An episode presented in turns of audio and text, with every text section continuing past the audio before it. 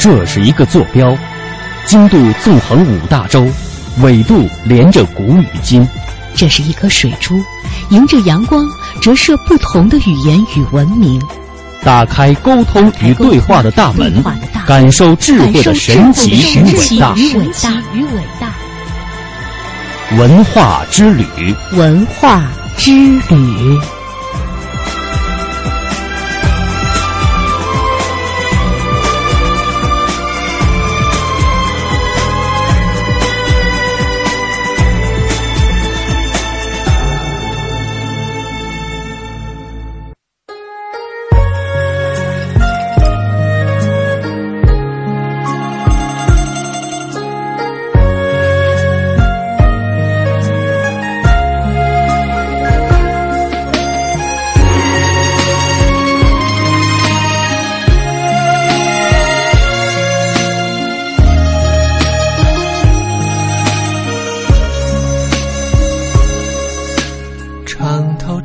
探寻文化渊源，感受文化魅力。听众朋友您好，这里是中央人民广播电台香港之声数码广播三十二台的文化之旅节目，我是谢哲。各位好，我是文艳。这两年啊，很多的这个中国风元素的艺术作品都特别的火。其实我们有的时候说它是中国风，也有人说，呃，这样的类似的音乐呢，会说它是古风音乐，嗯，或者说它的这个歌词创作当中带有一些文言风哈。其实呢，就是以中国元素为表现形式，建立在中国文化和东方文化的基础上，体现自身独特魅力和性格的艺术形式。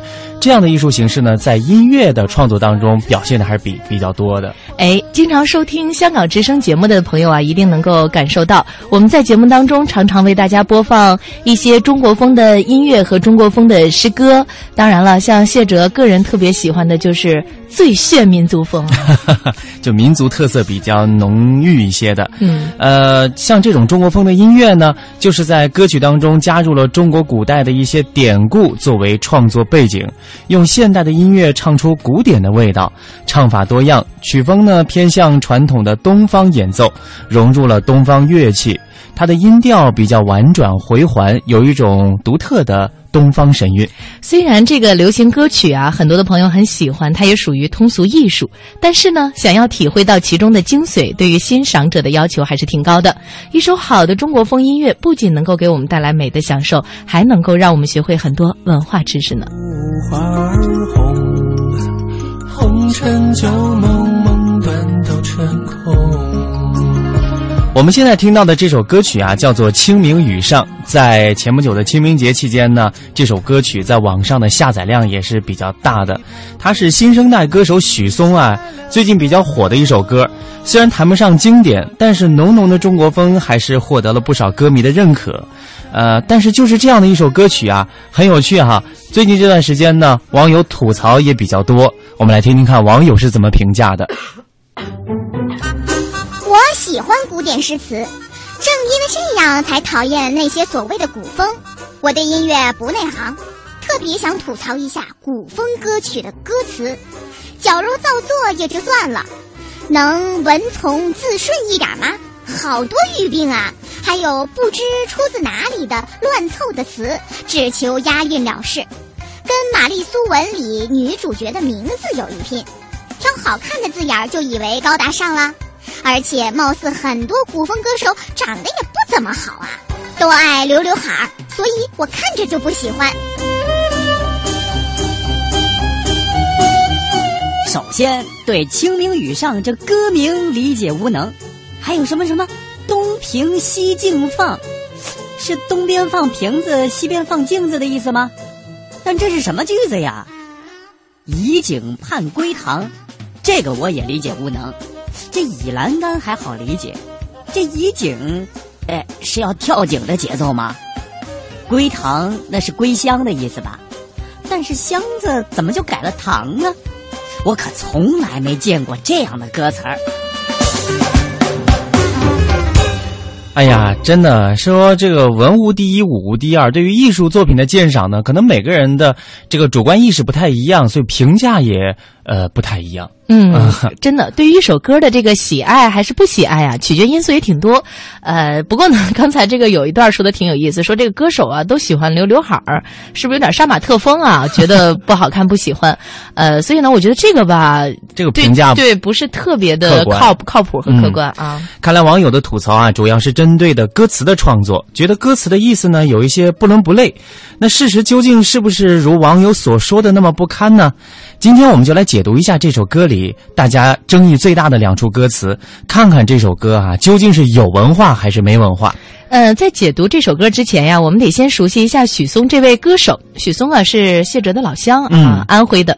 其实呢，他不仅仅是一位歌手，呃，应该叫这个是不是叫唱作人啊？嗯他的作品呢，基本上都是自己创作的，从作曲到歌词再到演唱，所以呢，称他为音乐人更为确切一些。特别要提醒大家的一点就是，他来自安徽，来自安徽，所以这首歌里边蕴含着他对于徽文化的一些理解。哎，在这儿我要特别给大家介绍一下哈，就是在历史上啊，徽州呢，它不仅仅是一个地理的概念，也是一个历史文化思想的概念。我们不止一次的在节目当中给大家介绍过，呃，徽州古民居中的文化。今天呢，再给大家说一个很有趣的文化现象，就是在所有的徽州建筑陈设当中啊，几乎都能够看到这样的摆设：桌子的右边会放一个花瓶，左边会放一面镜子，中间有一口钟，终生平静。哎，这个寓意就是终生都要平静的意思，就是说呢，希望一生一世都要平平安安，不要有波折，这是一种对和平安宁生活的美好愿望。接下来啊，我们就来听一听安徽省博物馆讲解员徐伟川为我们介绍的徽州古民居中终生平静的陈列。您像，这就是明清时期徽州的一个典型的厅堂的陈设，非常的讲究。厅堂的这个正中呢，摆放的是这个中堂画轴，题材就是这样，多为山水和还有花鸟。两侧这都是名家的书法楹联。但是值得注意的是，这个长条案桌的摆放，在这个案桌的正中间呢，摆放的是一个长明钟，明呢其实就是明教。啊、但它携长命之音，有吉祥长寿的意思在里边。那钟的东边是个花瓶，西边是个玻璃镜，这取的是东平西静之意。徽州人说呢，这就寓意着天下一片太平。很多人说中间不还摆放着一个钟吗？所以它也意味着终身平安。终身都平静的意思，那种和谐宁静的那种感觉呢，在此可以说体现的淋漓尽致。哎，那看来啊，这终生平静它是有出处的。呃，其实我在香港啊，有一些呃比较讲究的一些老香港人的家里面，也看到这个家中啊会摆一口钟，嗯也会摆一个瓶子，呃嗯是大概也是有这方面的一个寓意在里面。因为咱们中国的这个汉字当中啊，以谐音来取其吉祥之意的很多，比方说像蝙蝠啊，对对对它就是取自这个福和这个福气的福呢，它是同音。而且一般会出现五个五只，就五福临门。哦，原来是这样，所以呢，在这个里面我们就看到了这个文化的印记。对呃，在《清明雨上》这首歌当中啊，就有“东平西静放，恨不能遗忘”，又是“清明雨上，折菊寄到你身旁”。刚才呢，我们给大家解读了徽州民居里的“东平西静”，不知道听众朋友们是不是能够明白这首歌要表达的意蕴了？哎，那接下来啊，还有一句也是网友吐槽比较多的，叫“以景盼归堂”。那这句歌词又从何说起呢？接下来啊，我们再来听一段纪录片的片段，来找一找这首歌词背后隐藏着怎样的文化现象。似水归堂是徽派建筑的主要特征之一。在风水理论中，天井和财路相关。经商之道讲究以聚财为本，造就天井，使天降的雨露与财气不至于流向别处。四水归堂，四方之财如同天上之水，源源不断的流入自己的家中。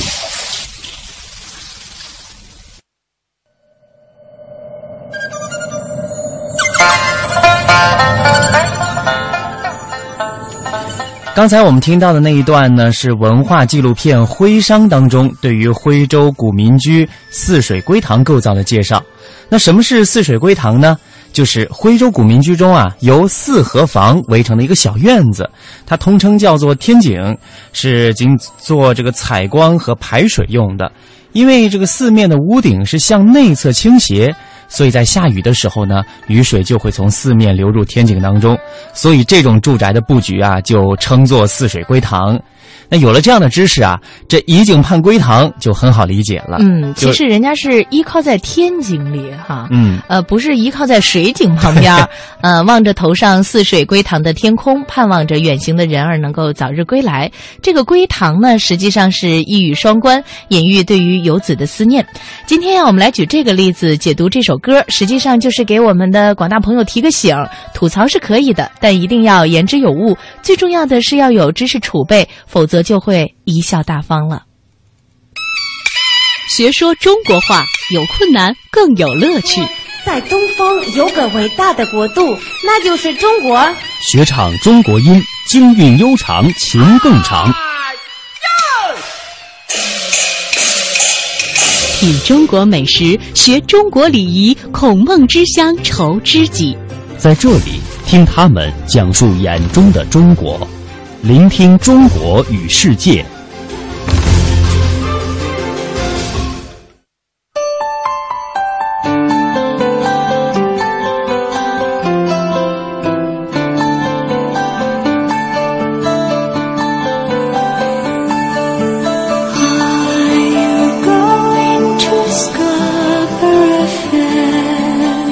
我们的节目总是有美妙的音乐相伴啊，嗯，好好听哦。这跳度跨越比较大，一下子就跳到了英文歌。这首歌曲想必大家都非常的熟悉，呃，翻成中文呢叫做《斯卡布罗集市》，是一首旋律优美的经典英文歌曲。曾经啊是作为第四十届奥斯卡获奖影片毕业生的插曲，它的曲调凄美婉转，给人以心灵的深处的一种触动。其实说到这首歌曲啊，呃，不仅仅是它的旋律特别的动人，它的演唱者呢也是非常的知名的。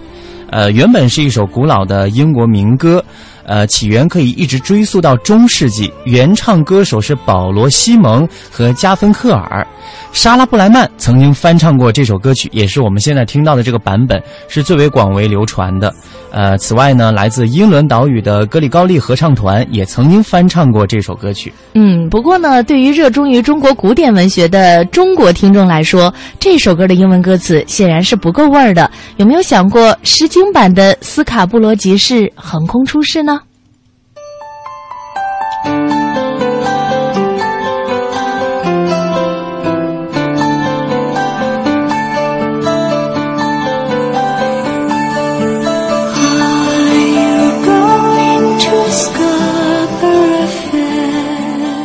Are you going to Scarborough Fair? Parsley, sage, rosemary, and thyme. Remember me to one who lives there. She once was a true love of mine.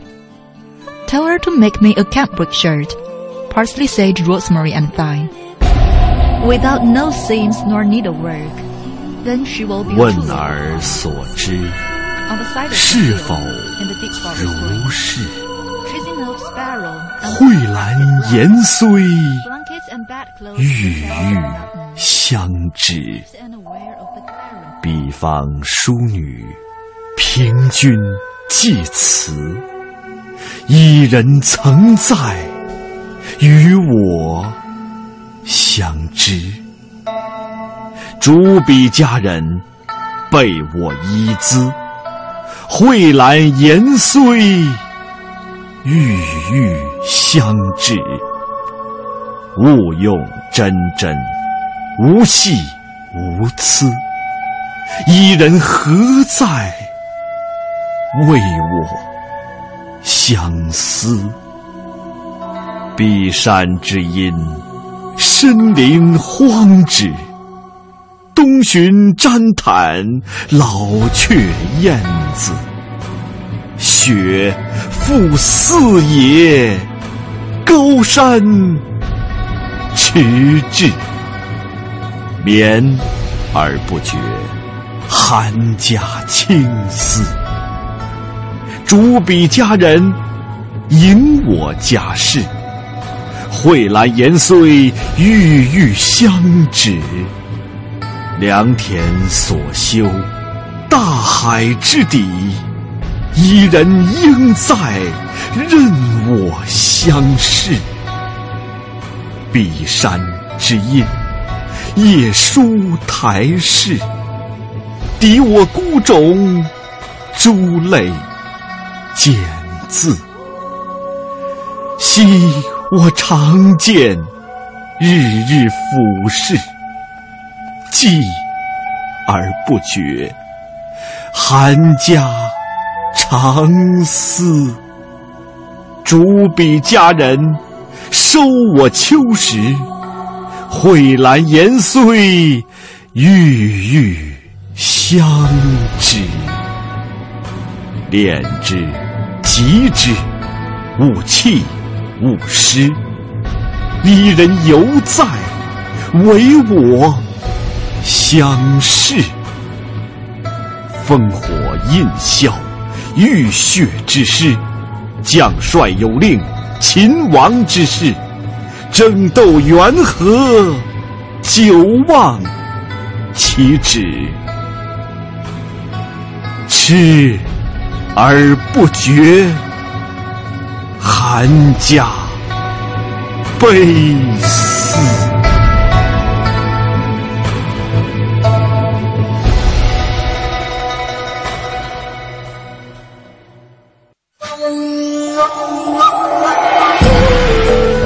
韵律之美，温润之美，典雅之美。序之美。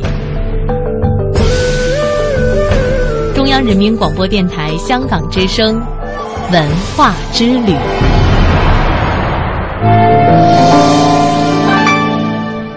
听过了刚才那一首斯卡波呃布罗集市的中文版，应该准确的说是《诗经》版的翻译的歌词，真觉得中文太强大了，网友太强大了。所以说学好中文很重要。嗯，就是现在我们可能会觉得从小学一学英文显得很洋气啊，嗯，特别是讲话的时候夹杂那么一两个英文单词，就觉得好像很高端的样子。但是呢，如果你要是能够在讲话的时候说出这样韵味的，那都是几千年呢，那就不是高端这么简单，那叫。境界。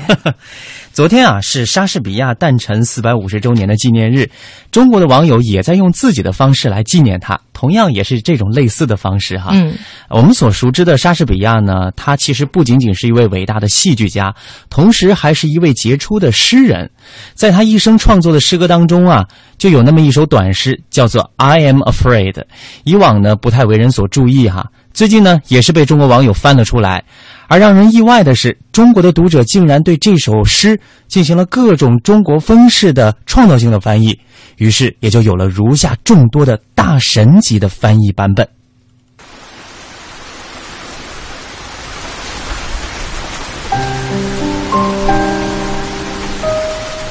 You say that you love rain, but you open your umbrella. when it rains. You say that you love the sun, but you find a shadow spot when the sun shines. You say that you love the wind, but you close your windows when wind blows. This is why I am afraid. You say that you love me too.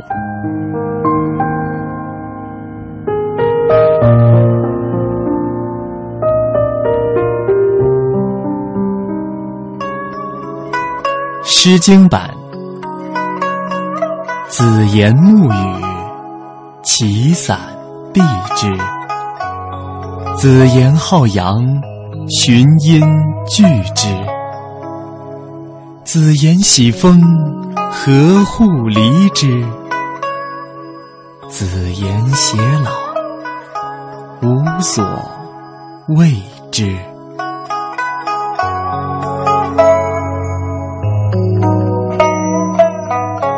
普通版。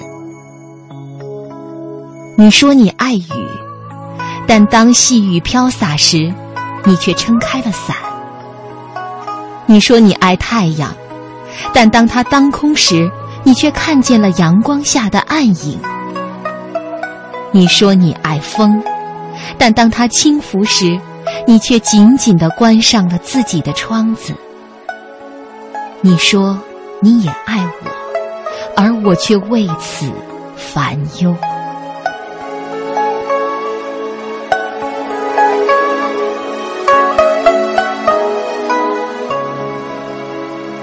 离骚》版。君乐雨兮其散之，君乐昼兮临蔽日。君乐风兮兰帐起，君乐无兮无心事。文艺版，你说烟雨微茫。兰亭远望，后来青缆婆娑，深遮霓裳。你说春光烂漫，绿袖红香，后来内掩西楼，静立倾旁。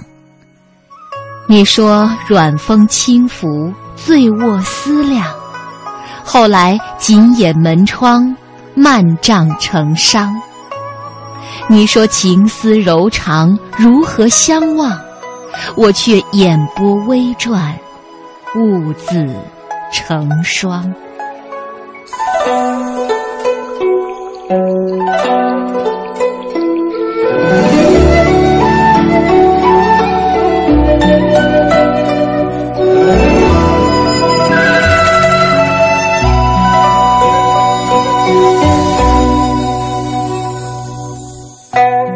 七律版，江南三月雨微茫，罗伞叠烟湿幽香。夏日微醺正可人，却傍佳木趁阴凉。霜风清和更初霁，轻蹙蛾眉锁珠窗。帘青一片相思意。犹恐流年拆鸳鸯。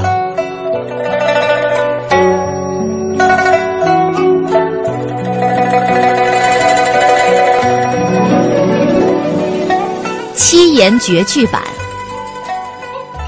恋雨却怕绣衣湿，喜日偏向树下倚。却风总把绮窗关，教奴如何心复衣？这就是莎翁的一首短诗所生发出来的这么多呃非常优美的中国古典诗词的翻译版本。嗯，其实关于这首诗呢，有一些考据派啊提出了质疑，认为呢它不是出自于莎士比亚之手。其实呢，我觉得听到这里啊，是不是莎翁的原作似乎已经不是很重要了？莎士比亚如果在天有灵，他一定会非常的欣慰，因为他所倡导的文学精神在中国已经被抑扬顿挫的汉语言文、汉语的文言文。诠释的光彩夺目了。哎，说到诗歌的翻译啊，我们一定要提到一个人，他就是余光中先生。许多人都知道余光中先生是著名的文学家和诗人，可是他还是一位出色的翻译家。他学贯中西，身兼诗人和翻译家双重身份，同时对中国古典语言文学也有着很高的造诣。因此啊，他的诗歌翻译思想独树一帜。与很多现代的翻译大家不同，余光中坚持在必要的时候用文言文来翻译英文原作。这样的翻译将会达到什么样的艺术效果呢？接下来我们将听到余光中先生讲述他在诗歌翻译当中的一些经典案例。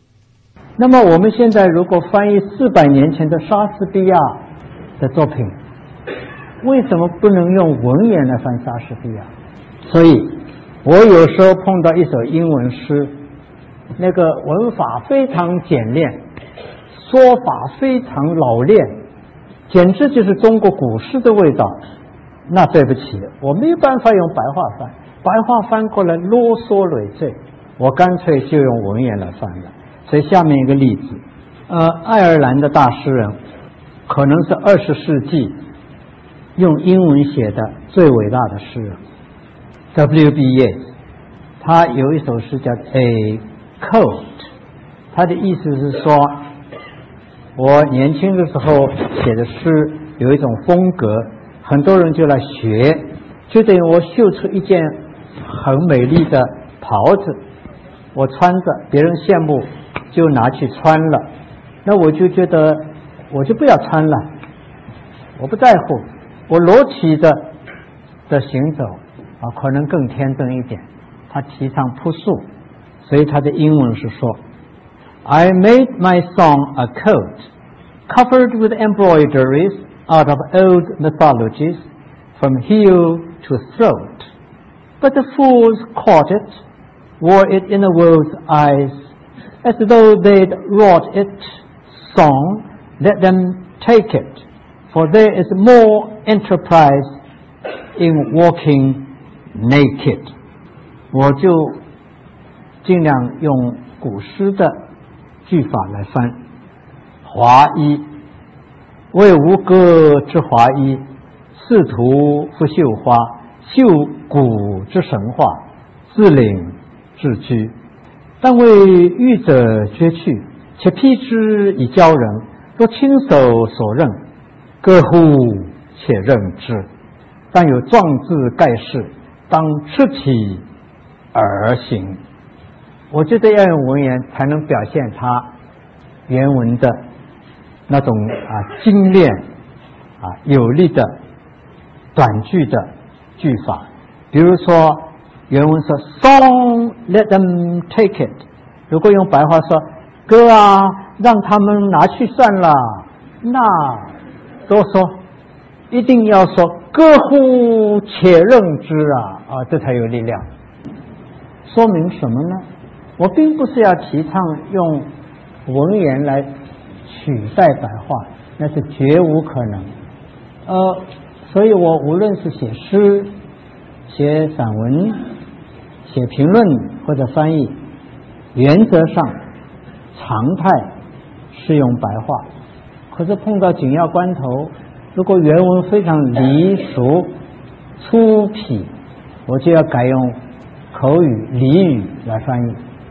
如果原文非常高雅，而且本来这篇文章就是五百年前的文章，那么我就用一点文言，这样才能够把翻译来贴近原文，而且使得它立体而多元。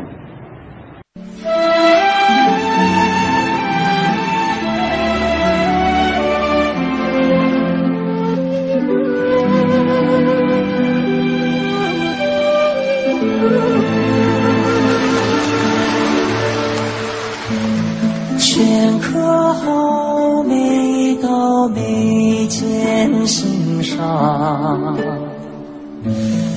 花间走过思量，沾染了墨色苍，蒹葭人尽繁华，夜静谧窗纱微微亮。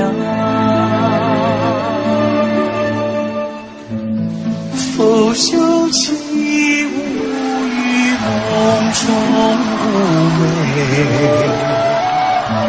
相思满上心扉。有眷恋梨花泪，镜花红妆等谁归？空留一人徐徐。憔悴，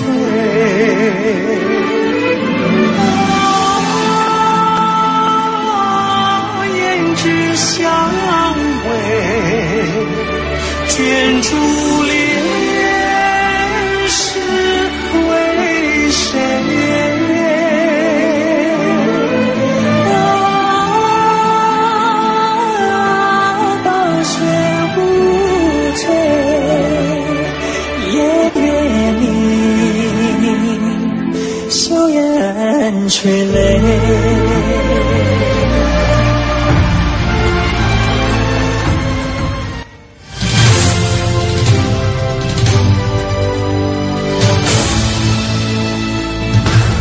里是中央人民广播电台香港之声数码广播三十二台，香港之声全天候为您服务，以国际化的视野为您提供权威的新闻信息、丰富的文化知识和周到的生活服务。香港之声倾心打造湘江观潮、中华人物、数字新生活、民歌风尚、珠江瞭望、阳光心灵等精品节目。评说新闻中的道理，论述事实中的缘由。香港之声新闻节目，纵览全球资讯，平息焦点话题。他们如璀璨明珠，点亮历史长河。他们如文明文化节目，共享文化盛宴，欣赏壮美诗篇。歌声随聚散的浮云，从辽阔天空而来。音乐节目唱响五彩华章，拨动你我心弦。从旷野大地而来。纵观生活大千世界，世界。生活服务节目，发现生活智慧，展示多彩人生，寻找独家观点。普通话、广州话双语播出，敬请关注中央人民广播电台香港之声数码广播三十二台。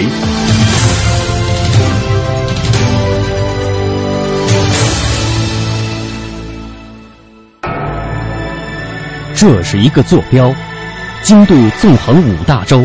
纬度连着古与今，这是一颗水珠，迎着阳光折射不同的语言与文明，打开沟通与对话的大门，感受智慧的神奇与伟大。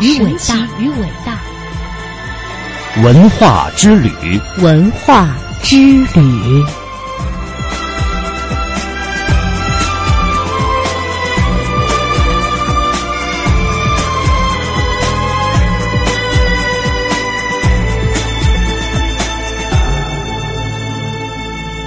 好的，欢迎各位继续收听中央人民广播电台香港之声数码广播三十二台的文化之旅，我是谢哲，我是文艳。上半时段呢，我们一起感受了中国风的韵味儿。其实要想创作出好的中国风作品，对于中国传统文化的继承就显得很重要了。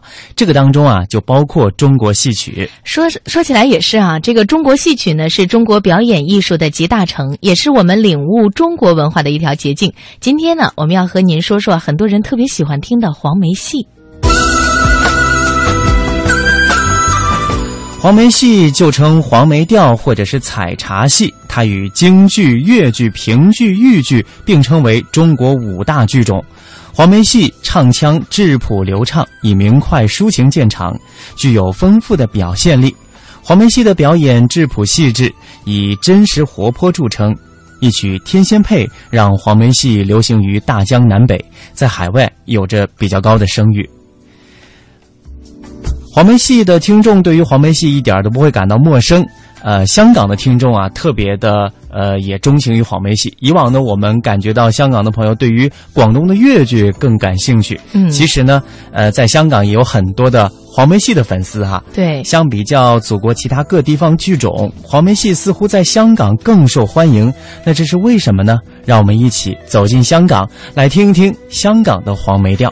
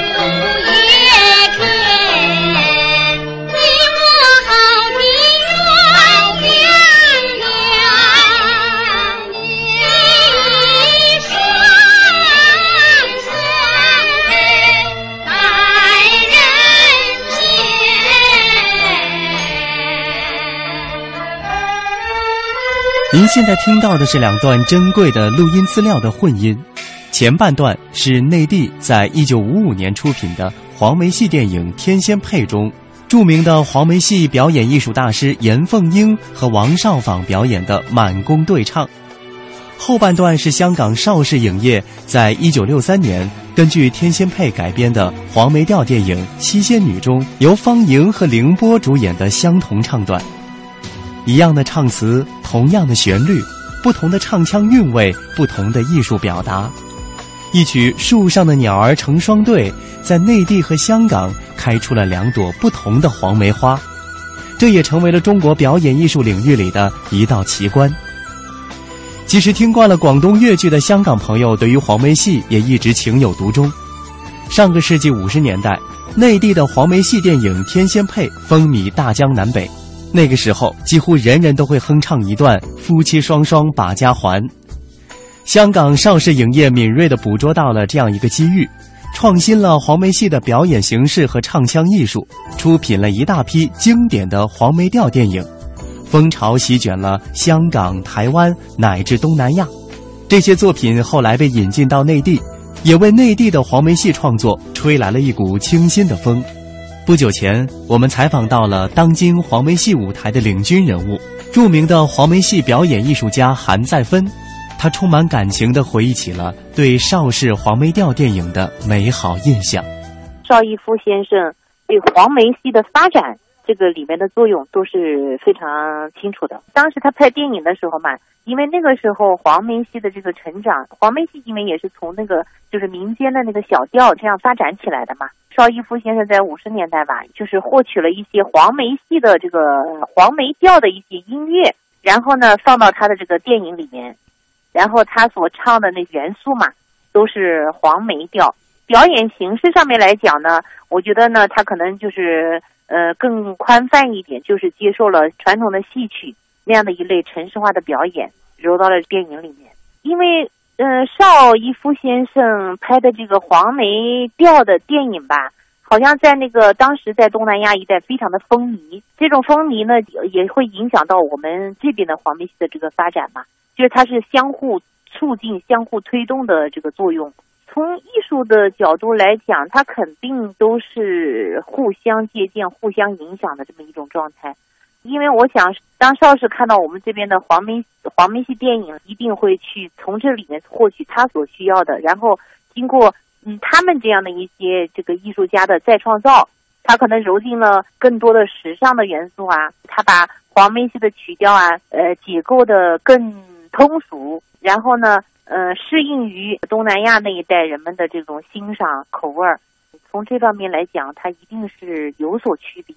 对吧？你比方说这边的《天仙配》，那它的那个戏剧，它发展的走向，它就是向着一个特别完整的一个戏剧的方式这样的去发展。那黄梅戏其实早期也是非常灵动的。那我在想，当时邵逸夫先生他为什么把这个要取名为黄梅调电影，对吧？他当时好像有这么一个统称嘛。而我们这边当时就五十年代的时候，就是黄梅戏这个大的这个戏的概念已经出现了。对吧？原来我们早期的黄梅戏也是黄梅调，然后呢，后来就是慢慢发展的，就发展成了一个这样的戏剧大戏。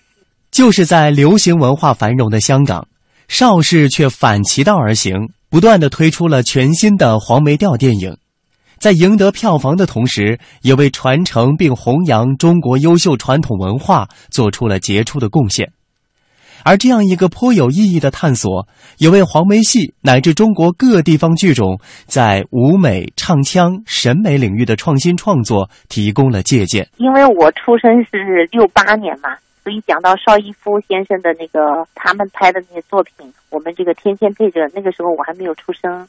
那么后来呢，等我当我从事了这个黄梅戏这个事业以后呢，就是做了一些了解，也很多的学习过。然后呢，再到我们这一代人的时候。应该说，我们是从七八年开始进入到这个行业，进入到这个行业的时候，实际上已经是进入到我们国家整个的改革开放了，进来的东西是越来越多了，对吧？艺术的形式的变化什么都越来越多。那么我自己呢，就是的代表作呢，应该讲呢，从创新这个角度来看呢，是从呃八四年，八四年的一部电视剧，叫郑小娇。那么这个郑小娇呢，恰好是中国刚刚开始电视普及的时候，就是好像是中国第一部就是戏剧连续剧的这样的一个片子，而且是跟实景在实景中拍摄的。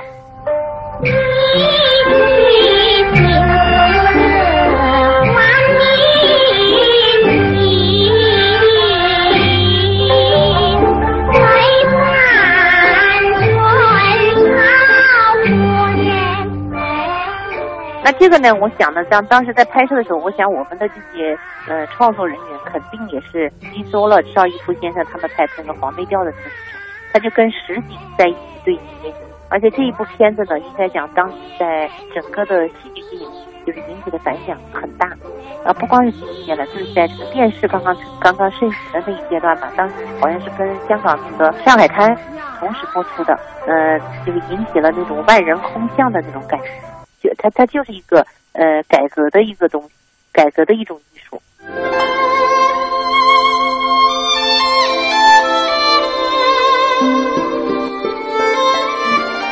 这辈子，这辈子，再也丢不下。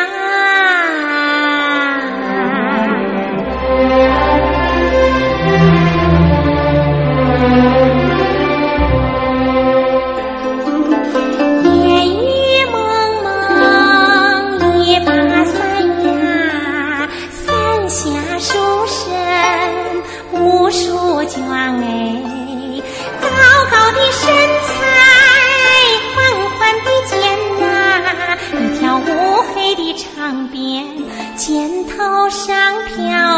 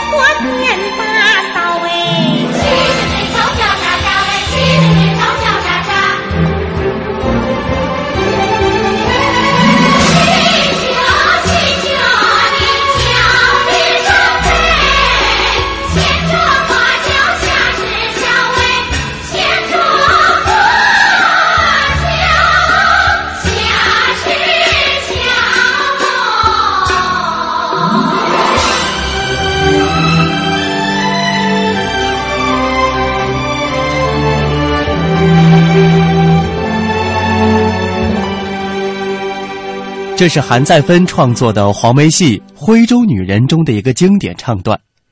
作为首批国家级非物质文化遗产，黄梅戏与其他各地方剧种一样，也都面临着一种困境。在流行文化大行其道的中国社会，传统戏曲的弱势地位一时难以改变。但是，当我们听到这样的黄梅戏，似乎可以读出它背后暗含着的某种语言。黄梅戏正在发生着变化，这样的变化很容易让我们把今天的黄梅戏与优雅、时尚和现代联系在一起。那么舞台上呢，就是我后来做了一个，就是叫徽州女人，因为安徽嘛，大家说二黄，对吧？一个是黄山，说到安徽就是会说到黄山、徽州文化，然后再就是说到黄梅戏、黄梅文化。然后当时我们就做了一个，就是叫徽州女人，做了这样的一个舞台剧。那么这个舞台剧呢，实际上从嗯舞台剧这个角度，其实它从艺术上面是全方位的，都有这个创新。从那个就是剧本到舞美设计、灯光设计、服装设计，还有包括导演手法，还有最重要的是我们的音乐，都做了一个非常大的呃突破。那当时呢也是颠覆性的，所以当时在刚刚出来的时候还有很大的争议。那么现在通过十年的检验。它依然成为了我们这个现在黄梅戏里面的一个呃非常经典的一个剧目，能够永远保留的、保存下来的、永远能够演下去的。就十年你再拿出来演，它依然还是有那么多观众，这就是一个检验的标准，能经得起历史考验。比方说像我们《天仙配女驸马》，它都是可以经得起时间的考验。就是你今天拿出来再演的时候，它依然还是从思想内容到它的艺术表达。那么去年我们又延续着徽州女人，我们现在要做一个系列嘛？那延续了徽州女人呢，又做了一个叫徽州往事，这是我们最新推出。去年一年大概演了近百场。从题材上面来讲，它是延续了这个徽州女人的第二部，因为要做一个还要做一个第三部，就是三部曲。那么这个第二部呢，实际上也是做了很大的很多的创新，因为时隔十年，对吧？现在人们的对艺术的追求，还有我们自身黄梅戏的这个推进。它都是在进行的变革嘛、发展嘛、创新嘛，所以这一部戏跟《徽州女人》又有个很大的跨越。那么这个跨越呢，我觉得搁在今天来讲，这一部戏呢，通过我们在不断的打磨，嗯，也一定会成为一个精精品，也一定会成为一个就是呃，从思想内涵到其他方面能够立住的这样的一个作品。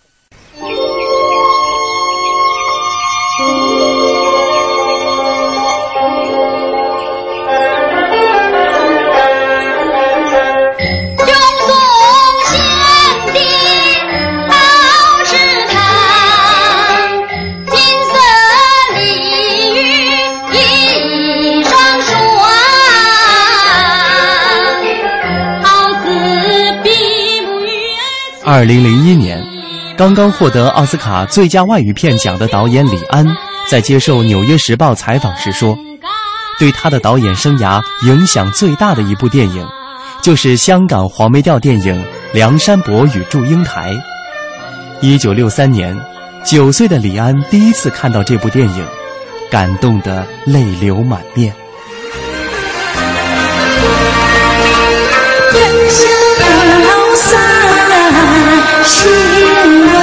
醉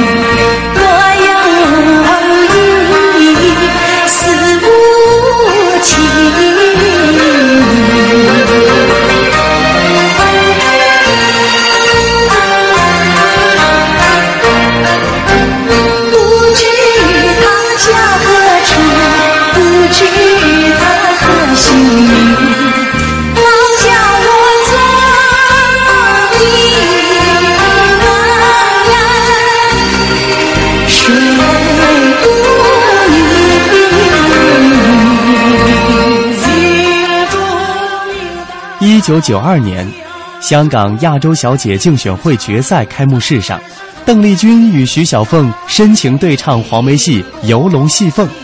当时香港黄梅调电影盛行一时，邓妈妈带着女儿去看了好多次，耳濡目染之下，邓丽君的黄梅调唱得有模有样，并为她以后席卷华人世界的民谣风打下了坚实的基础。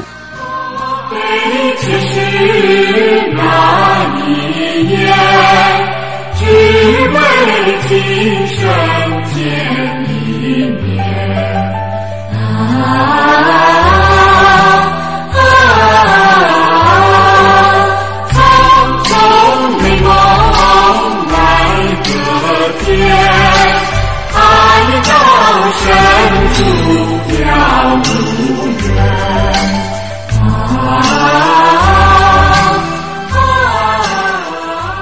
上个世纪九十年代，台湾传媒机构出品的五十集大型神话剧《新白娘子传奇》轰动全国，长演不衰。当中频繁闪现的新黄梅调，让屏幕前消失许久的黄梅旋律再度流行。